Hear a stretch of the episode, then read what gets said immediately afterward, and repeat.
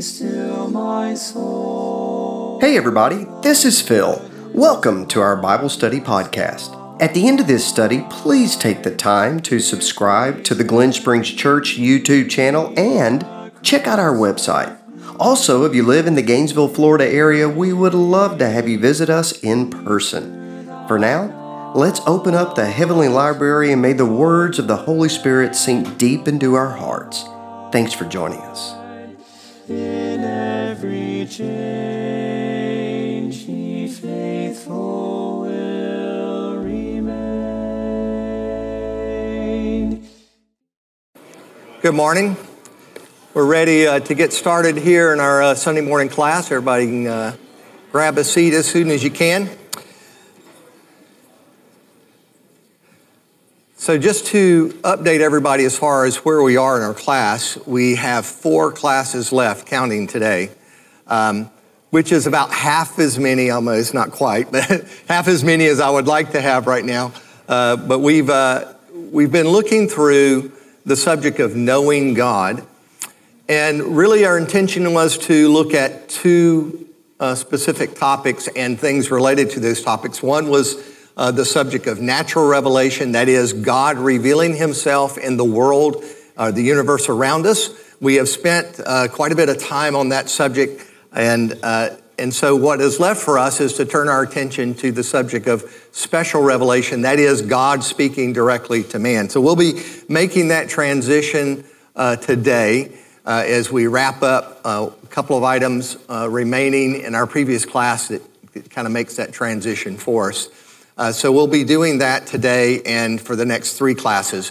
Um, suffice it to say, we don't have a lot of time for that subject. So we're going to be hitting some highlights and probably leaving some things out that we would like to talk about. Uh, but we want to make sure that we at least cover that topic sufficiently uh, today and the next three weeks as we go through uh, that subject. Um, as we had uh, been talking uh, through the subject of natural revelation, we said we wanted to answer three questions. This third question uh, really blends the two topics together. Uh, the first, uh, the third question, the first question was um, about beginnings. The metaphysical question: How did we get here? Why are we here? that question. The second question was discussing the difference between man and the rest of creation because they're very important topics that are dealt with in that. And we've been talking about that for the last two or three classes. And the third question is how do we understand or know the subject of epistemology? And we're going to reduce this subject to something pretty simple. And that is, uh, if we're trying to uh, look at ourselves, and remember in this class we said, let's look at this subject, the subject of our existence, the subject of man, purely from the world around us. And we're not, weren't using special revelation really, except in the places where in special revelation we see arguments made from creation. So those the passages we were looking at. But we come to this to- topic of knowledge, which was uh, a, a, concern uh, for ancient Greek philosophers and for mankind ever since and that is how do we know what we know? How do we know for certain that we understand and are interpreting the world around us correctly? Um, and that is the subject of epistemology. And I would reduce it to this for our, for our study, for our sake, and that is that there are two worldviews. There is a worldview where there is no God and only natural or material explanations are, are, are, proper. That's the only way to explain the world around us is to simply explain it in natural terms. Um, in uh, Francis Schaeffer's book, he's there and he's not silent. He constantly referred to this idea uh, that people have is a closed system. In other words, only natural explanations in a closed system. In other words, there's nothing outside of nature, only the material can be used to explain things. The second, of course, is the idea that there is a God and that He has spoken to us. That God is the basis for interpreting and understanding the universe and for interpreting and understanding ourselves and our own experience. And we've talked a lot about in the last couple of weeks this idea of our own experience tells us a lot. as men and women, we understand a lot or feel a lot and see a lot in our own selves. And we've talked about that uh, quite a bit. So, this option A that you see there, there is no God, is the idea that random chance is responsible. It is the only explanation and is responsible for everything that we see. That random chance. And, I, and I've suggested here that random chance cannot answer these important questions that we have. Random chance can't explain the beginning of the universe. Random chance cannot explain life. Random chance cannot explain the difference that we clearly see in ourselves versus the rest of creation, that man is unique and has something special about him. Random chance cannot answer the question, why are we here? The idea of purpose. Random chance offers no explanation for these things.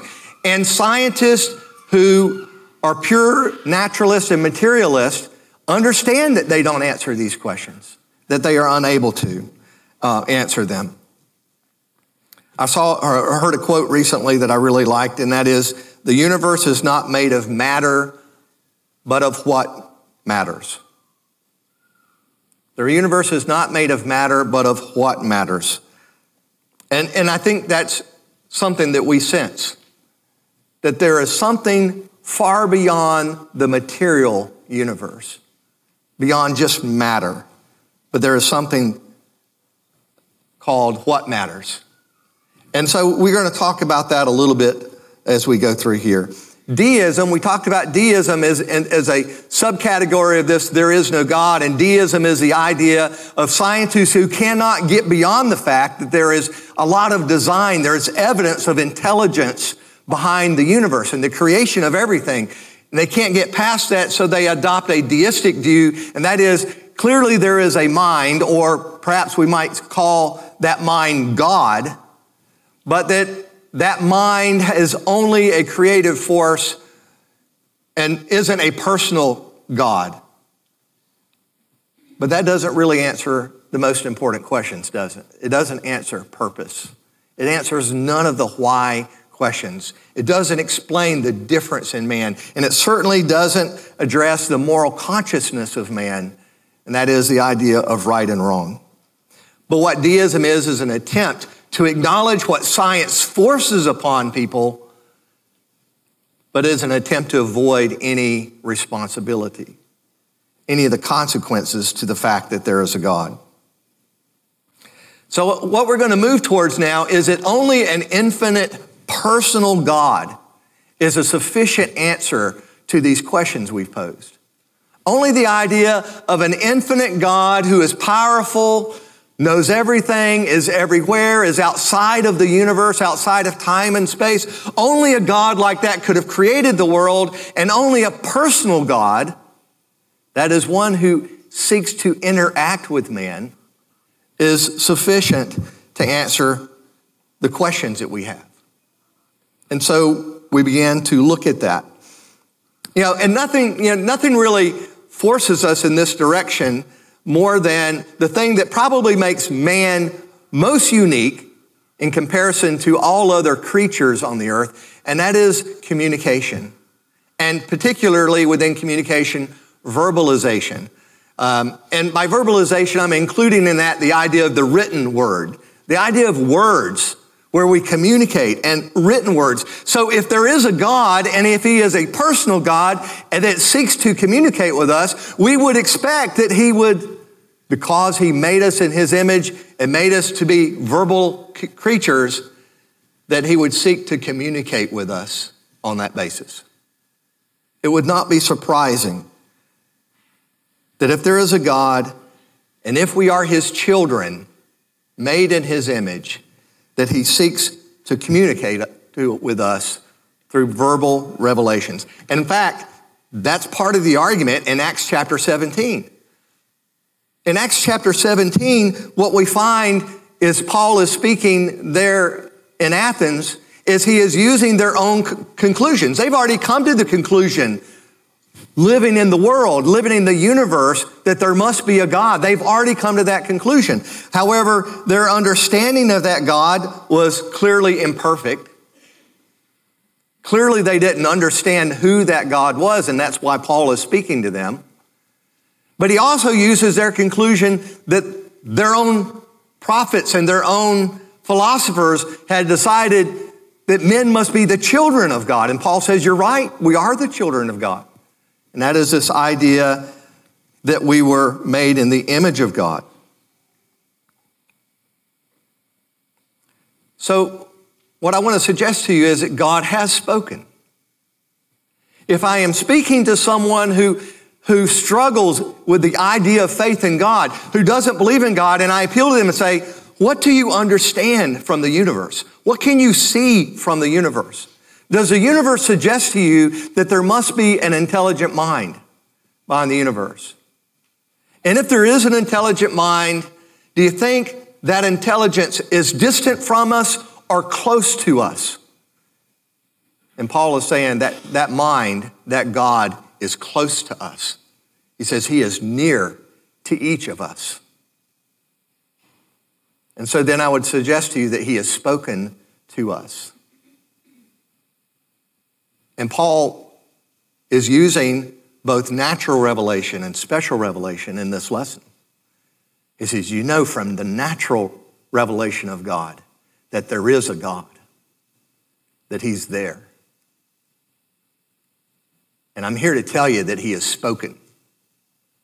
I'm here to share with you the gospel of Christ. And so Paul says he is now commanded that all men everywhere repent. He says, in fact, in the New American Standard, he says he is declaring to all men. He is speaking to us. So, if we were to begin where we are in the context of our class, and I said to you, the scriptures begin, in the very beginning, the scriptures address all of these important questions. These questions that we have about the universe and its origins, its beginning, its purpose, the uniqueness of man, the moral consciousness of man, the idea of right and wrong. And our basis for understanding, if I said to you, our basis for understanding everything, if I said to you, in the very beginning, all of these important questions that men have wrestled with through thousands of years are answered in the very beginning. They are suggested, and the framework for understanding these things are there. And of course, I'm referring to Genesis. In Genesis chapter 1 and verse 1, it says, In the beginning, God created the heavens and the earth. In the beginning. So there is, this question of was there a beginning to the universe? The scriptures answer it in the first sentence. There was a beginning. And that beginning was with God. God created the heavens and the earth. The questions about man, we find in Genesis chapter 1 and verse 26. It says, Then God said, Let us make man in our image, according to our likeness. And there's much more, of course, in that statement. We're not breaking down every part of this, but this idea of God letting, let us, that is the plurality of the Trinity, in God, which is a, a subject we haven't touched on very much, but really is all through these topics that we're talking about. He says, Let us, God, one, but three in the beginning. Let us make man in our image. Why is man different? Because man was made in the likeness of God our relationship to the world around us. He says, and let them rule over the fish of the sea and over the birds of the sky and over the cattle and over all the earth and over every creeping thing that creeps on the earth. The difference of man, the uniqueness of man and all of creation is clearly stated here. Made in the image of God, made to rule over the earth. And of course, uh, some of the passages we looked at in the psalm, uh, David references this very idea. And then in Genesis chapter 1 and verse 31, we read, God saw all that he had made, and behold, it was very good. So at the conclusion of this creation process, God looks out and says, It's very good. It's very good. In fact, it was perfect. It was perfect. But as we talked about last week at the conclusion of class, we talked about the cruelty of man, the sinfulness of man, and how do you explain that? And particularly if you're claiming that man was made in the image of God, doesn't God bear the responsibility for the cruelty of man, of the things that are on the earth? The, the, uh, and you could add to that subject the idea of natural disasters and the suffering that is on the earth. How do you explain that? If God made man and man is in his image, how do you explain that? Well, we said that either man was always that way or at some point in time man changed from what God had made him. And the Genesis story explains that to us as well. There was a change in man. God had given man both authority and responsibility to the earth and its creatures, but he had also made a prohibition in Genesis chapter 2 and verse 15. Then the Lord took God, the Lord God took the man and put him into the garden of Eden to cultivate it and keep it. The Lord God commanded the man saying, "From any tree of the garden you may eat freely, but of the tree of the knowledge of good and evil you shall not eat." For in the day that you eat from it, you will surely die. Genesis 3 goes on to tell us how Adam and Eve violated God's prohibition, his law, if you will, regarding the tree of the knowledge of good and evil. And man's first sin brought about the consequence of death. And there was a curse declared. There was a curse upon the serpent. There was the curse upon the woman. There was a curse upon the man, in effect, on the earth. Everything changed. And most importantly, and we see in those changes, you know, the explanation of why is man estranged? Why is man cruel? Why is man sinful? because man changed from what God had intended through his free will and chose sin. And sin brought death. But the most important the most important change was man's separation from God. And that is borne out in Genesis chapter 3 and verse 8. One of my favorite passages in all the scriptures. It says, they heard the sound of the Lord God walking in the garden in the cool of the day. And the man and his wife hid themselves from the presence of the Lord God among the trees of the garden. Then the Lord God called to the man and said to him, Where are you? And he said, I heard the sound of you in the garden. And I was afraid because I was naked, and I hid myself. And he said, Who told you that you were naked? Have you eaten of the tree which I commanded you not to eat? We see in this passage the tragic consequences of the change in man. We see an image of what was and an image of what then it became. They heard the sound of the Lord God walking in the cool of the day. I suspect this is just an everyday occurrence in the garden before sin to hear the Lord God on his evening walk. And ordinarily, it is clear that ordinarily they would have communed with God. Because the Lord God calls out and says, Where are you? It's like you meet your best friend at the coffee shop every night every, every afternoon, and one day they don't show up. And you worry. And so God calls out and says, Where are you? I, I usually find you here. We usually are speaking with one another. Where are you?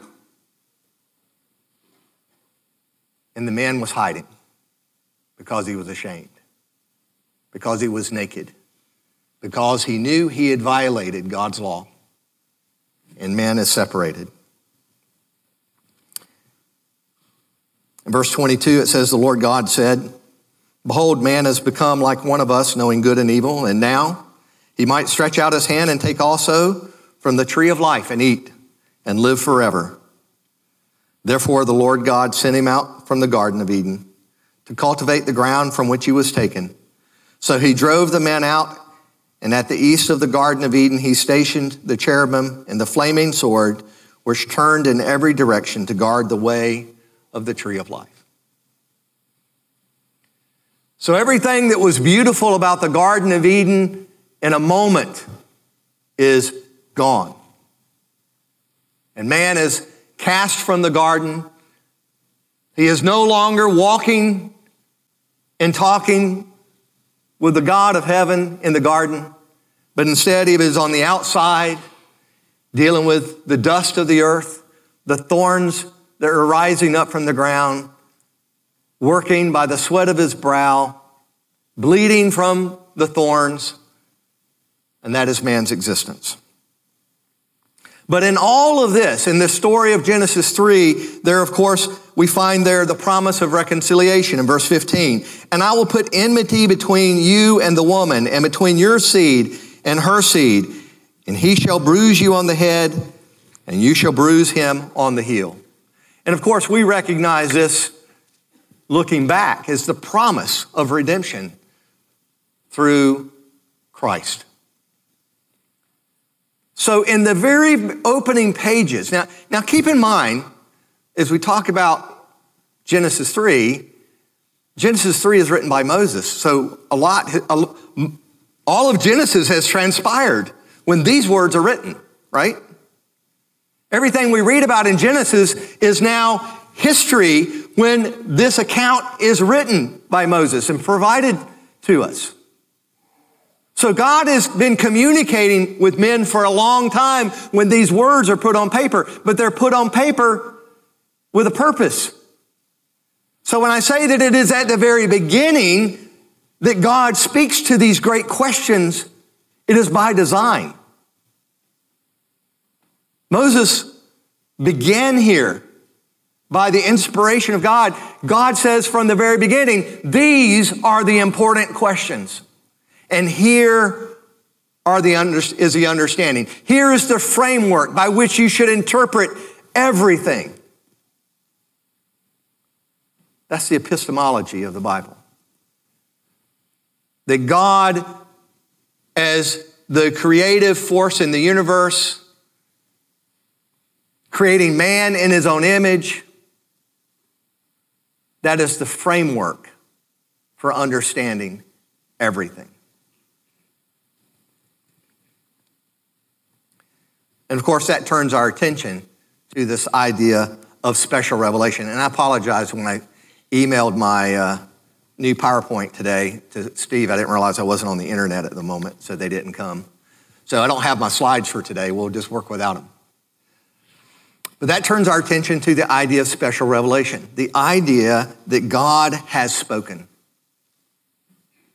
God has spoken to, directly to us, that he, he has spoken to us in his creation, as we've been talking about, but he has gone beyond that and he has communicated directly to us.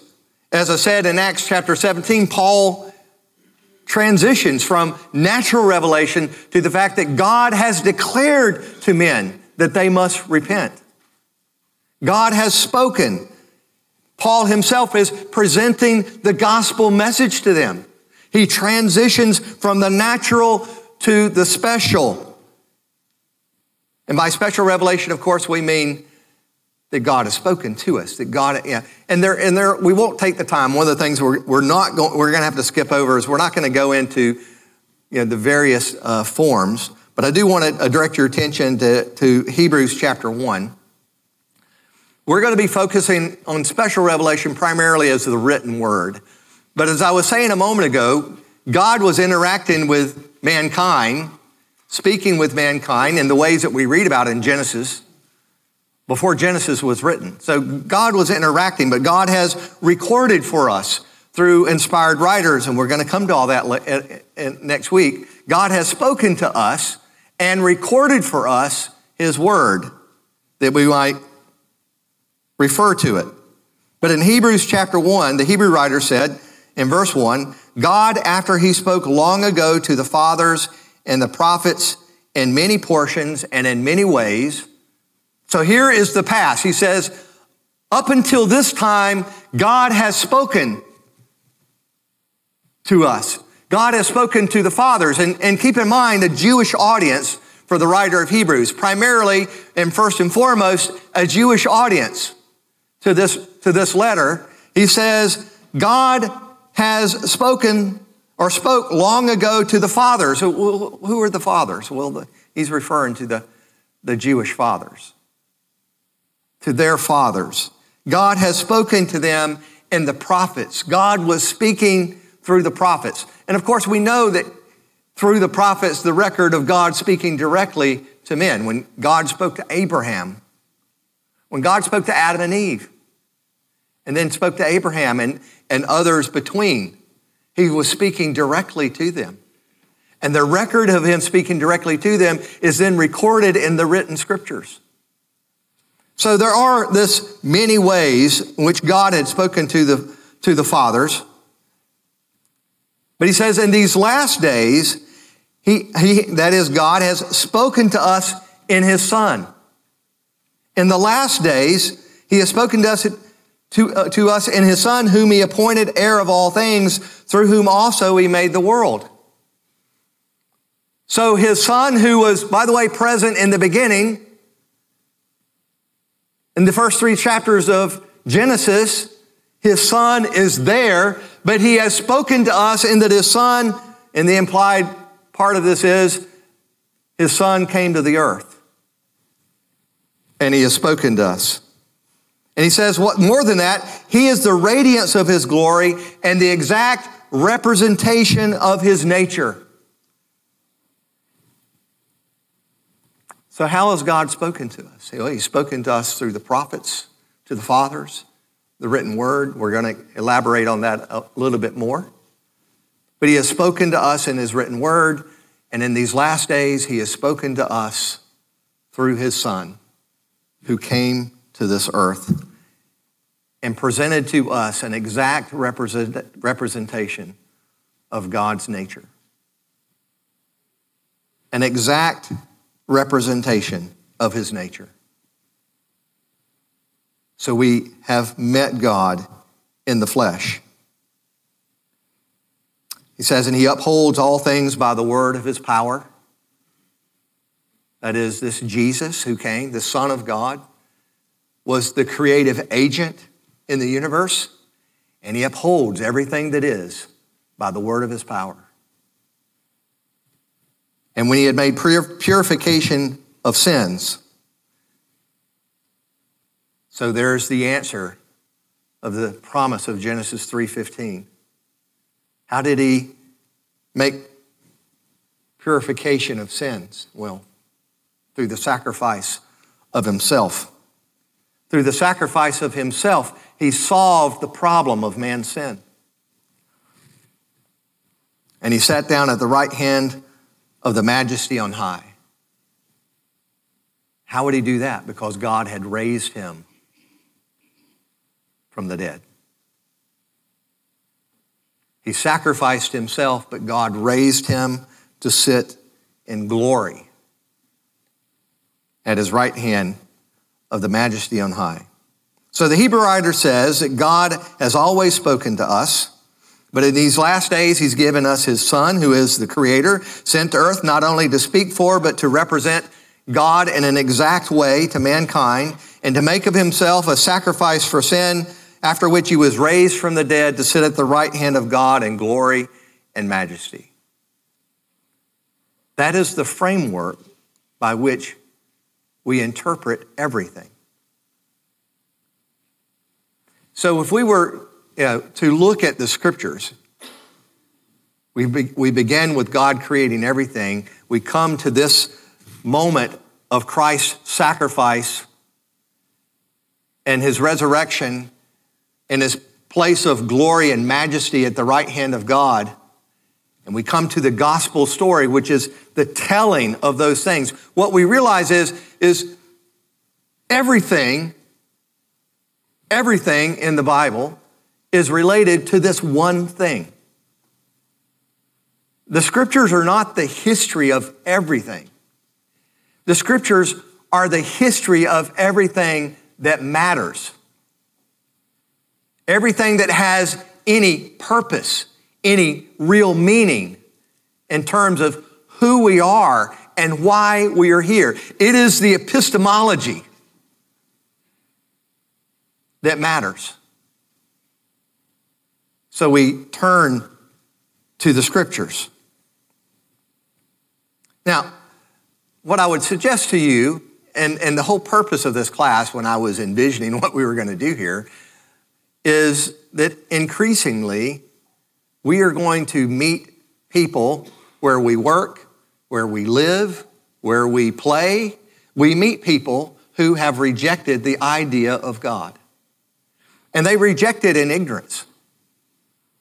Their arguments are arguments from ignorance. But it is an ignorance that is often combined with a great deal of arrogance.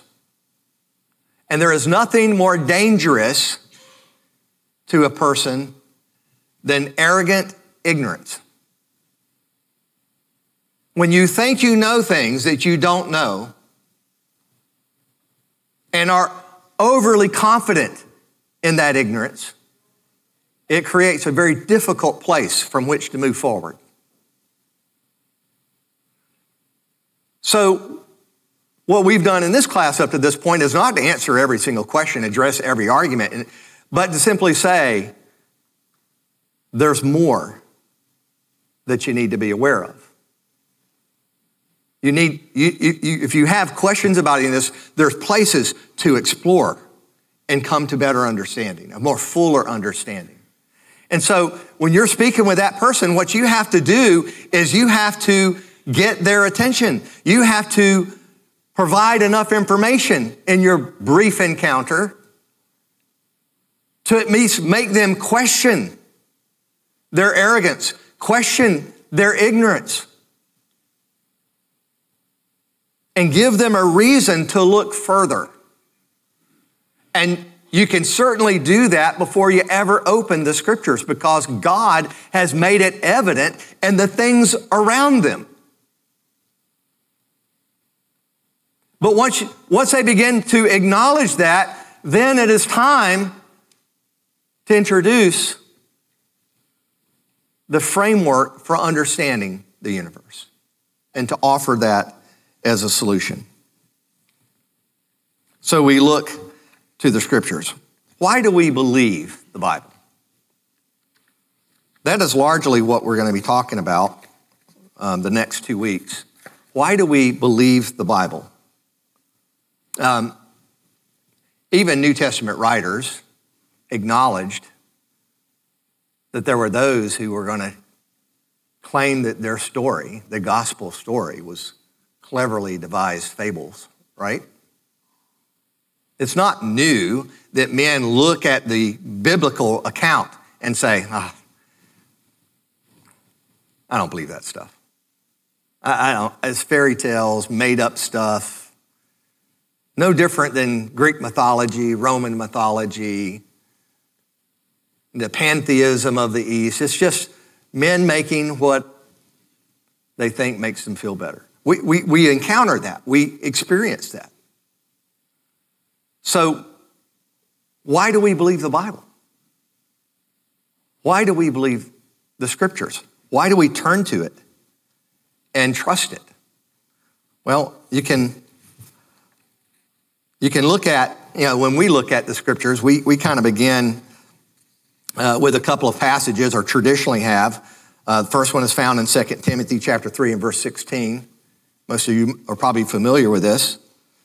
Where Paul wrote to Timothy, he says, All, all scripture is inspired by God and profitable for teaching, for reproof, for correction, for training in righteousness, so that the man of God may be adequate and equipped for every good work. So, the first answer we might offer in looking at one of these passages, and often have, is the idea that the scriptures are inspired by God, that they are, in fact, the words of God. And we'll talk about that a little bit more fully in the uh, couple, next couple of weeks. So, the scripture claims to be the inspired word of God. Another passage very similar to this one in 2 Peter chapter 1 and verse 21. But know this first of all that no prophecy of scripture is a matter of one's own interpretation. For no prophecy was ever made by an act of human will, but men moved by the Holy Spirit spoke from God. So here is another New Testament writer who is saying that the scriptures are the inspired words of God, that the Holy Spirit is the origin of these things. So we looked at these two passages very commonly, but next week, what I want us to do in the beginning of our class is to focus on what Jesus had to say about all of this. Let's look at Jesus, and we'll talk about more about these passages. Um, but that's our topic for the remainder of our class is looking at the scriptures and topics related to that. And then we'll conclude by looking at some aspects of God found in the scriptures. Thank you for your attention. The Lord is in his holy temple. Again, thanks for listening.